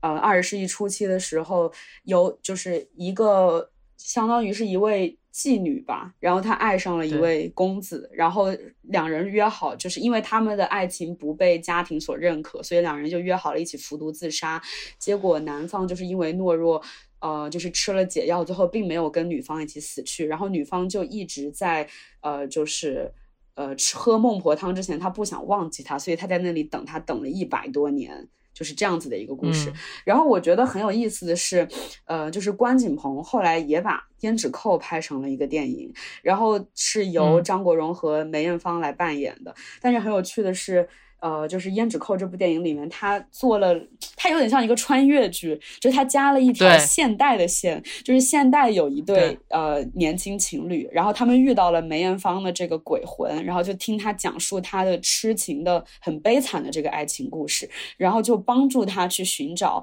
呃当年的张国荣，现在应该是一个呃老人，他现在在哪里，然后他是否还记得他，他只想确定就是只要他记得我就好了，然后。中间也有这对现代的情侣对当时就是梅艳芳这个角色的一些批判和讨论。然后当时这个现代的这个女性就会说：“我觉得如果我是她，我做不到像她那么痴情，为了她，我在这里等她一百多年。”就是她一方面有一点批判，但另一方面又有一点就是感叹这种痴情，就是说。嗯，他能这样做到，我做不到，但我觉得他这样做到是很厉害的。这个，我觉得这个还挺有趣的。其实这个，你说到这个，其实我觉得这是关锦鹏改编他关锦鹏对于李碧华的故事，以及对于这类故事有一个，嗯，有一种有一种就是，我觉得不是批判，而是说他有一种呃，给出一些评论的，嗯，这种。需求吧，就比如说像我们之前说到阮玲玉这部电影，它也就是导演剪辑版里面也加入了很多现代的演员讨论阮玲玉当时的一些决定的这种部分。对我觉得他是就是通过这种手法，就是感让人感觉到这个故事是在发展的，或者说时代是变化的。现在的人可能不会，尤其是现在的女性可能不会做出当时女性的一些决定，因为种种社会历史原因。嗯，对，就是我之前不是还提到了，就是当时女性很多人自杀嘛，也是最近我跟呃虎头沉迷的一个 B 站 UP 主叫王之武，然后他做了一个香港电影史竟如此丧心病狂系列，就非常精彩。然后里面我也看到，就是还有另外其他女性，呃，就是像阮玲玉一样那个女明星，然后因为一些。嗯，舆论问题就是后来自杀了什么的，尤尤其是在情感方面就自杀了。就我我现在想来，我觉得这个包括李碧华描写的那个年代，或者说，嗯，包括当时的一些社会环境，使得女性接二连三的自杀，嗯，或者是在一些各种各样的事情中必须扮演这种非常痴情的且无助的这种角色，我觉得是一个很有意思的。就是一种一种叙事原型嘛，就嗯，当然现在我们可能就不会再看到如此之多这样的故事，或者说会觉得呃，描写这样的女性形象对于我们来说是一就是能够共情的吧，但是对于。之前那个时代可能会有很多这样的，嗯，对，而且可能李碧华写的时候，当时大家看这种小说会有一种，就我会觉得它是一种 fetish，就是你看这些女性痴情，它是一种悲剧美，它毁灭的越彻底，你又会越觉得越越美。对，我觉得李碧华他其实写到了很多，那个男性根本就不太重要，就那个男的到底爱不爱他，或者那个男性到底是怎样的人不重要，他重要的描写是这个女性以及她自己的情感。对，就是女性成为了主角，但是她，但是她又不，就她强调的是女性自身的情欲，但她有也有一点没有给，就是把女性多脱脱离出来，单独成为一个被凝视的对象，这个样子。对，而且我觉得现在就是我我在今天在看《青蛇》这个故事，一方面就是你当然会觉得他就是强，就是自然的、自如的去描写、表达女性的情欲，或者说女性的情欲是可以脱离这个男人存在。我觉得这一点是非常震撼的。但另一方面，我又觉得，嗯，我就觉得这样子的电影如果在今天拍，应该已经。不会拍成这个样子了，就是我觉得这反映流行文化很反映一个 时代话语的变化，时代精神。对，就是一开始你看最早就是说污名化女性，然后教化男性不要沉迷美色，然后到了后来就是《白蛇传》成为了一个。呃，人妻故事，完美人妻，然后到了青蛇，可能就像是说强调，不仅是强调情欲的解放，他也是谴责渣男嘛。就是这个故事里面，男的就是几乎是一无是处，然后女的反而是非常勇敢，为爱牺牲。但是我觉得，在今天来看这个故事里面的白蛇，就会觉得他就是像大家今天经常批评什么恋爱脑，就觉得。就是包括这故事的背景，其实是说很多呃《白蛇传》传说是说小白之所以来到人间，是为了完成他成仙的最后一步，就是像呃，其实中间有在新白之后，二零零六年有刘涛和潘粤明拍了一个也很多人看过的版本的《白蛇传》，然后它也是一个完美夫妻的一个故事，然后里面就讲说白娘子来到神间是因为菩萨告诉白娘子你必须体验人生的呃。人间的七情六欲，然后你必须收集到好像是七粒人间的眼泪，你才能够成为仙人。然后他为了这点好像海的女儿什么的，所以他为了完成这个七个眼泪的目标，他就去体验了人间冷暖，最后就觉得人间是有情有义的，然后他就放弃了他成仙的这个事业，就他为了爱情，他放弃了事业，然后他放弃了成为一个独立女性的这个道路，他要成为一名妻子。对，然后我觉得这个这个故事在今天，你看今天现在比较流行的大女主叙事的故事，比如说《甄嬛传》《如懿传》等等，它其实讲的也会说一开始是一个比较呃 innocent 比较纯真的女性，她来到了一个非常恶劣的环境，然后她呃陷入了爱情之后，她发现自己被辜负，然后她就黑化，她 就成为了一个大女主，就是她要谴责渣男，她要惩罚男人，同时。要为自己得到资源，完成自己的事业，我觉得这个才是今天主流的。我觉得今天就是现在来看李碧华这种故事，就会觉得就是为白蛇不值，但是，呃，而不是会说觉得白蛇有多么的勇敢，而是会觉得恋爱脑有多么的不好。我觉得，我觉得这个这个话语已经已经变了，而且我就觉得今天这个其实这个小说的结尾也非常有趣，就是。嗯，这个电影没有拍出来啊，就是说，因为小青是这个故事的叙事者嘛，然后白娘子一直在塔下，然后雷峰塔就一直没有倒，白娘子就一直出不来，然后那个时候人间已经经过了无数次轮回，但小青还是小青。然后在中国文革的时候，有一个红卫兵叫许世林，然后。他们破四旧，他们就去推倒了雷峰塔，就一帮学生去把雷峰塔推倒了。然后这个时候，白娘子被放出来了，嗯，然后许他没有跟许世林相见，他去找了小琴，然后姐妹二人重逢。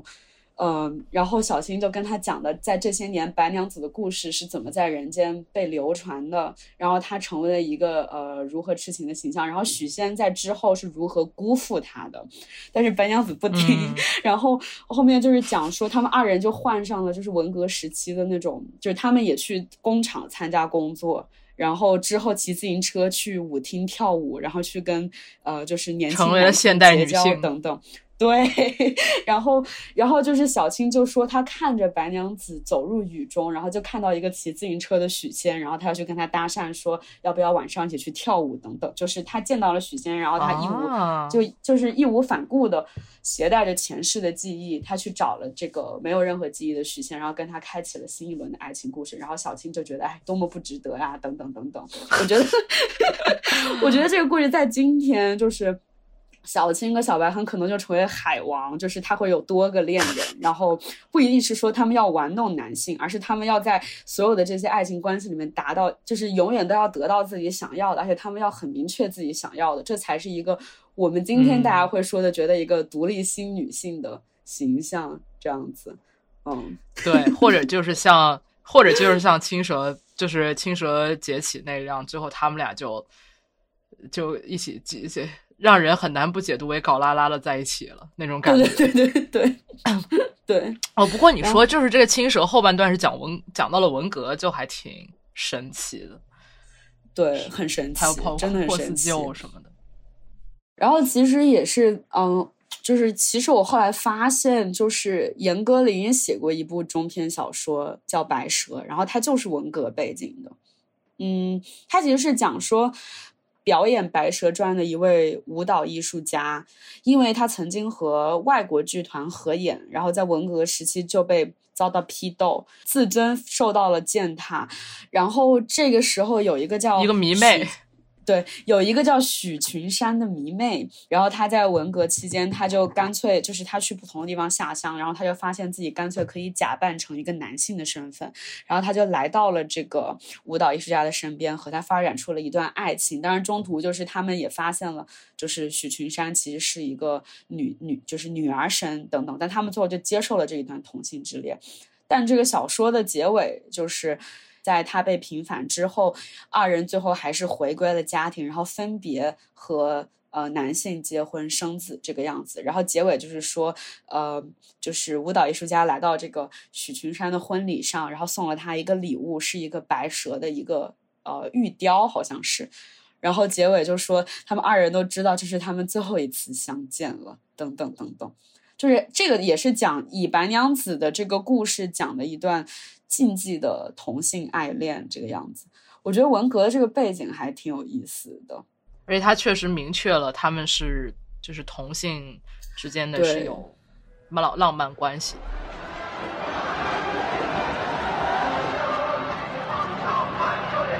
我们前面讲了这么多，都是关于中国的，就是呃。对《白蛇传》的这个改编作品，然后前面还提到，就是日韩地区也有很多这种。呃，我们可以着重讲一下日本吧。一个比较有名的作品就是沟口健二一九五三年拍摄的电影《雨月物语》，它是也是一个因威尼斯银狮获奖的电影。嗯，这个《雨月物语》这个电影呢，是改编自江户时代后期的读本，由上田秋成写成的《雨月物语》这本书。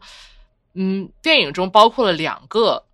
呃，民间故事，其中一条故事线就是由《雨夜物语》中的蛇性之吟这个故事改编的。这个蛇性之吟也就来自于中国的《白蛇传》这个故事。这条线发生的就是说，呃，其中有一个男性角色吧，他想趁着战乱发一笔显财，然后就抛弃了留在乡下的妻儿，去城里面卖瓷器。然后在卖瓷器的过程中，遇到了一个美貌的富家小姐，她是一个。呃，独居有一个老仆人，然后家里亲人也都去世了。嗯，他们结识了以后，这个富家小姐就很欣赏他的才华，就一定要嫁给他。然后他就跟这个女的结亲了。后来遇到了一个和尚，那个和尚跟他说这个女人是鬼，然后就通过一些方法使得这个女鬼暴露了自己的身份。然后最后反正他就逃回了家，大概是这么样的一个故事。其实这个故事里边并没有直接指出说啊，这个女鬼她是蛇精，或者说她是白蛇，但她整个故事其实确实是根据中国的《白蛇传》改编的。然后它有很多日本的改编，就比如说，呃，让就是和尚告诉他让他暴露自己妻子是鬼的这个方法，不是喝雄黄酒，而是在那个男人的身上写满那个字符。然后那个字符是能够让鬼暴露出来，就是这个在日本的很多古代的文学还有电影里面都有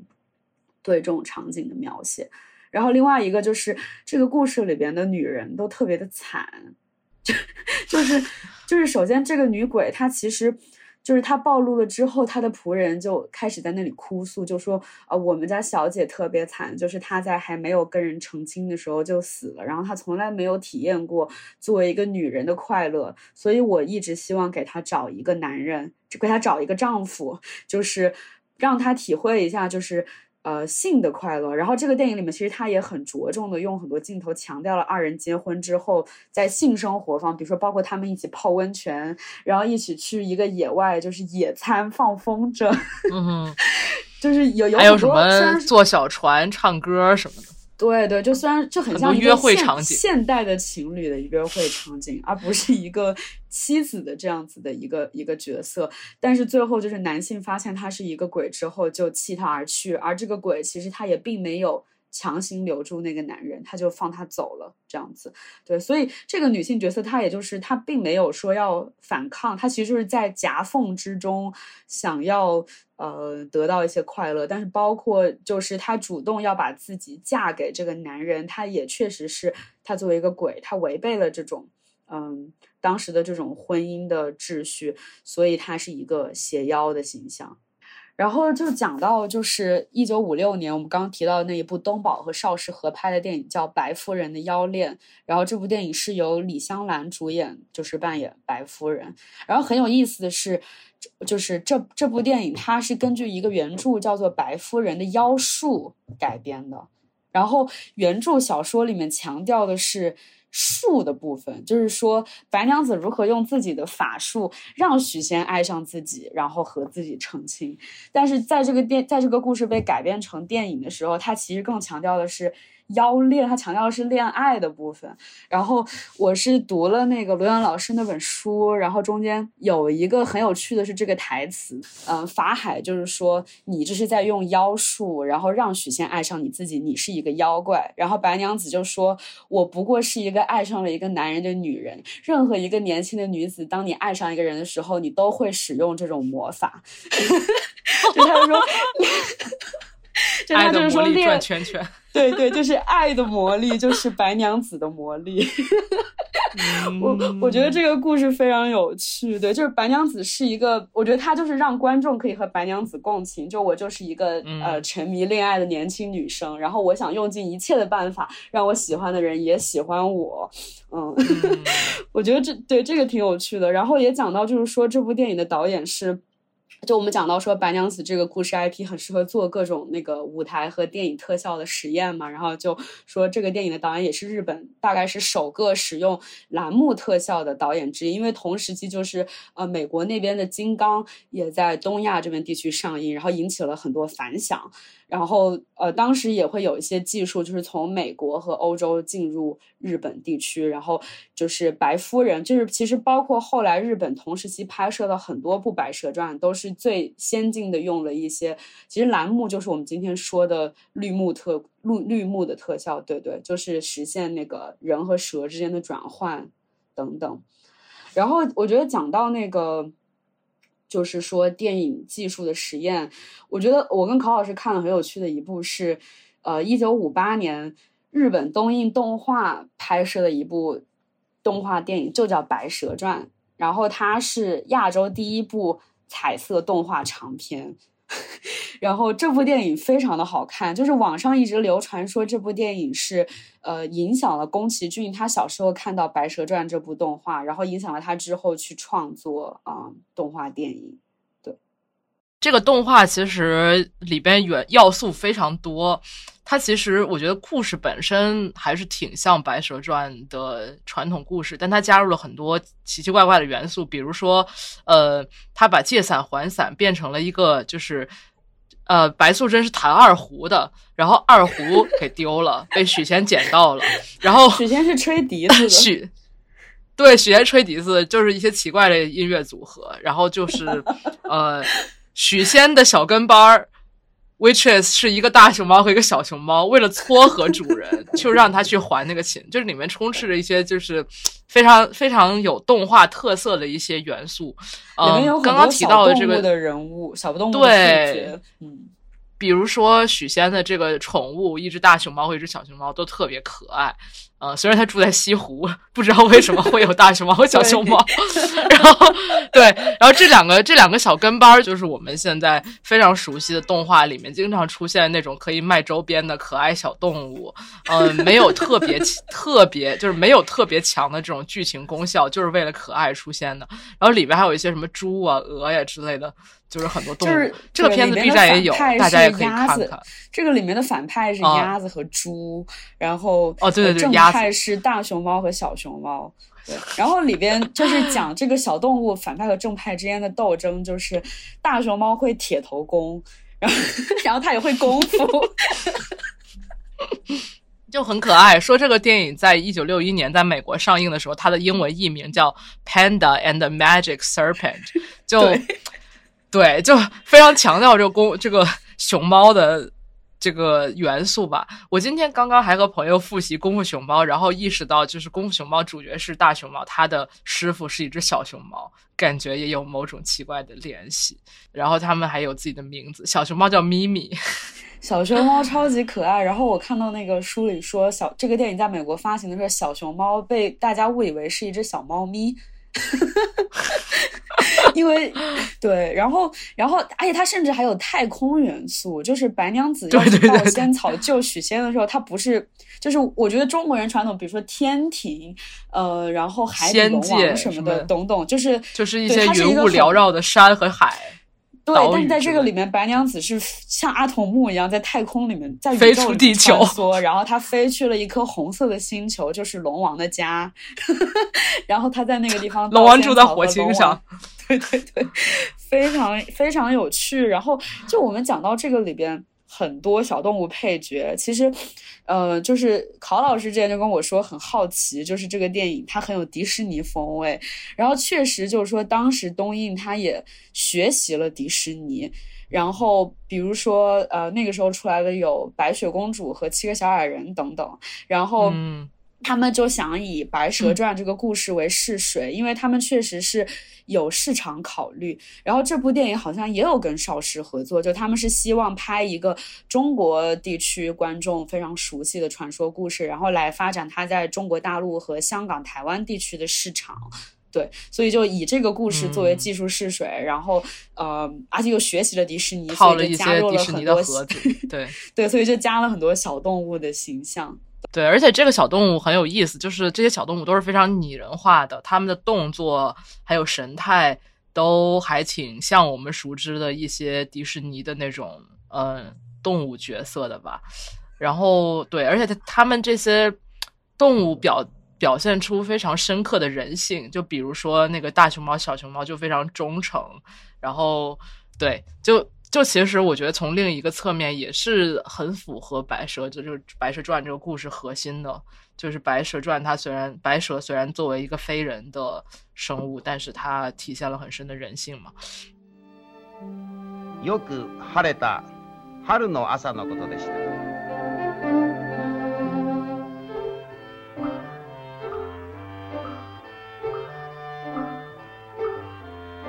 仲良しのパンダとミミィは 春の風に誘われて主人の終戦と笛の吹き比べをしていました。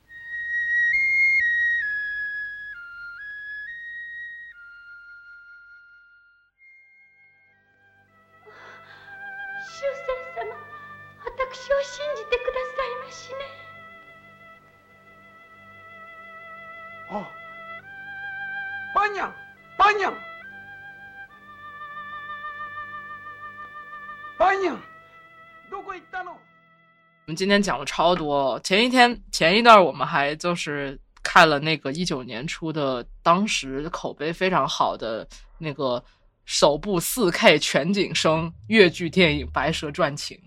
那个超那个也是在对他他其实我当时看的时候就想说，其实这个跟。就是一个技术升级版的当时的黄梅调《白蛇传》。对对，嗯，这个电影刚出来的时候，可能很多观众还觉得很新鲜。但其实这不过是就是一百年之后又回去了，感觉可能是《白蛇传》动画也拍过了，电视剧也拍，就是这么都都拍过了，又又要回归到戏曲电影里面。它确实就是服化道特效什么做的还挺挺是那么回事的吧？嗯。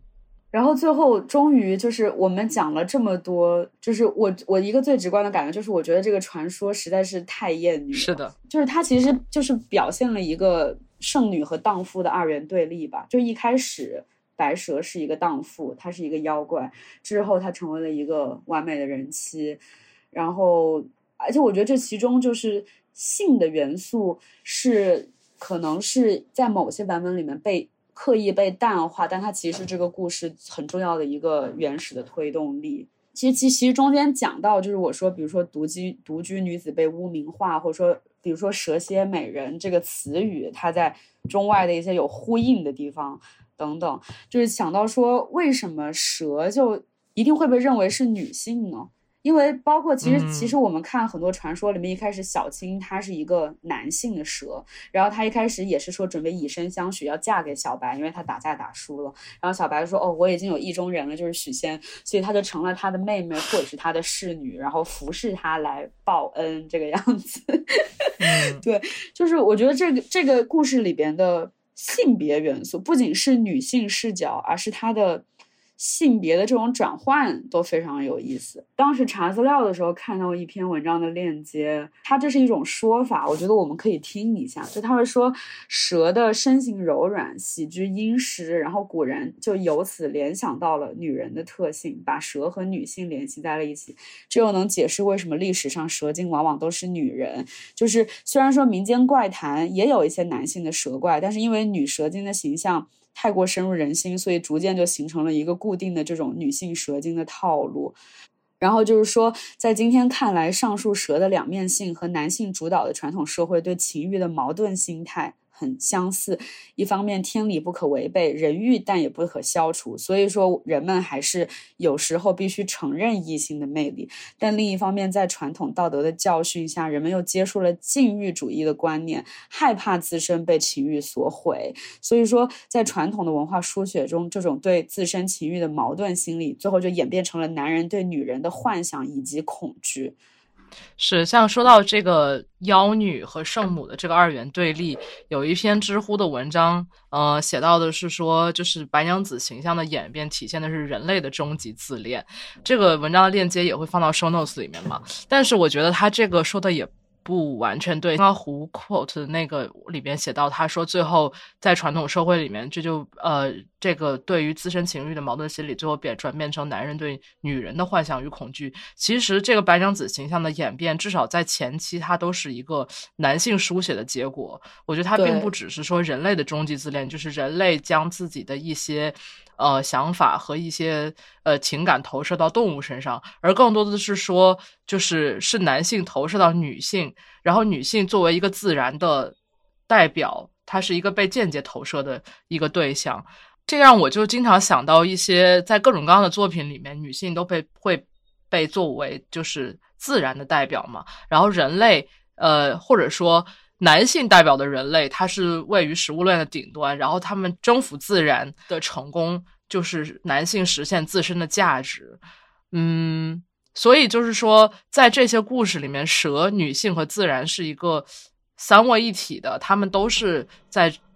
一一个特定的嗯权力结构里面，是作为结这个权力结构的他者的。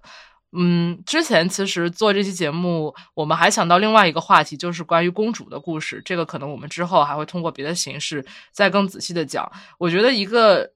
很相和《白蛇传》很相似的类似的情况，就是《海的女儿》这个故事。《海的女儿》这个故事里面，这个女性和海都是作为是作为同一体的，他们是被男性他们所代表的这个航海所征服的。然后，男性人类的男性在情感上征服了海的女儿，也代表着人类征服了自然。就有一这这，我觉得有这一层意思在里面。对，而且海的女儿是向往。向往人类世界的他也是希望自己被征服，他希望成为人类的一员。对，就这就是人类的自恋，男性人类的自恋，就觉得海的海的女儿就想成为人类，海的女儿凭什么要成为人类啊？包括白蛇为什么想要变成人？他成仙不好吗？对，嗯，对，还有之前我们也反复提到的，就是在嗯。《白蛇传》这个故事里面有很强烈的呃酷儿元素，或者说我想说的是，我之前提到《白蛇传》的一个核心就是变态，就是 metamorphosis。然后它里面就不只有人妖、人仙，呃，以及比如说世俗与宗教之间的这种转换，它也存在着这种性别的转换。呃，比如说像小青这个角色，他。呃，有有的时候是雄性，有的时候是雌性，对吧？有的时候是男妖，有的时候是女妖。还有就是，嗯，我觉得很有意思。就比如说像《轻奢节气》里面，嗯，它其实剧一个重大剧透就是，《轻奢节气》里面一开始出现的小白 是一个男孩子，就是一个男的，然后他不知道自己前世是。呃，白蛇，然后后来是通过一番事情的发生，他意识到自己前世其实是一个女的。就就我当时看的时候，我有一点生气，就是他。有一点强行把同性之间的关系，无论是友谊还是爱情关系，强行扭成一个异性恋，然后就，然而且就就让人产生一种，就是小白他就是一个双性恋和泛性恋所面对的困境的代言人。比如说，你如果是双性恋的话，你作为一个女生，那你最终都会和男的在一起之类的，就这种。就我觉得青蛇也表达了很多类似的 frustration 吧，嗯，虽然我不知道，比如说青蛇白蛇这个故事，就是这个动画系列，他在创作的时候有没有什么想法，但我觉得从酷儿的角度去分析，会有很多有意思的细节。好吧，那我们是不是就聊到这里了？手。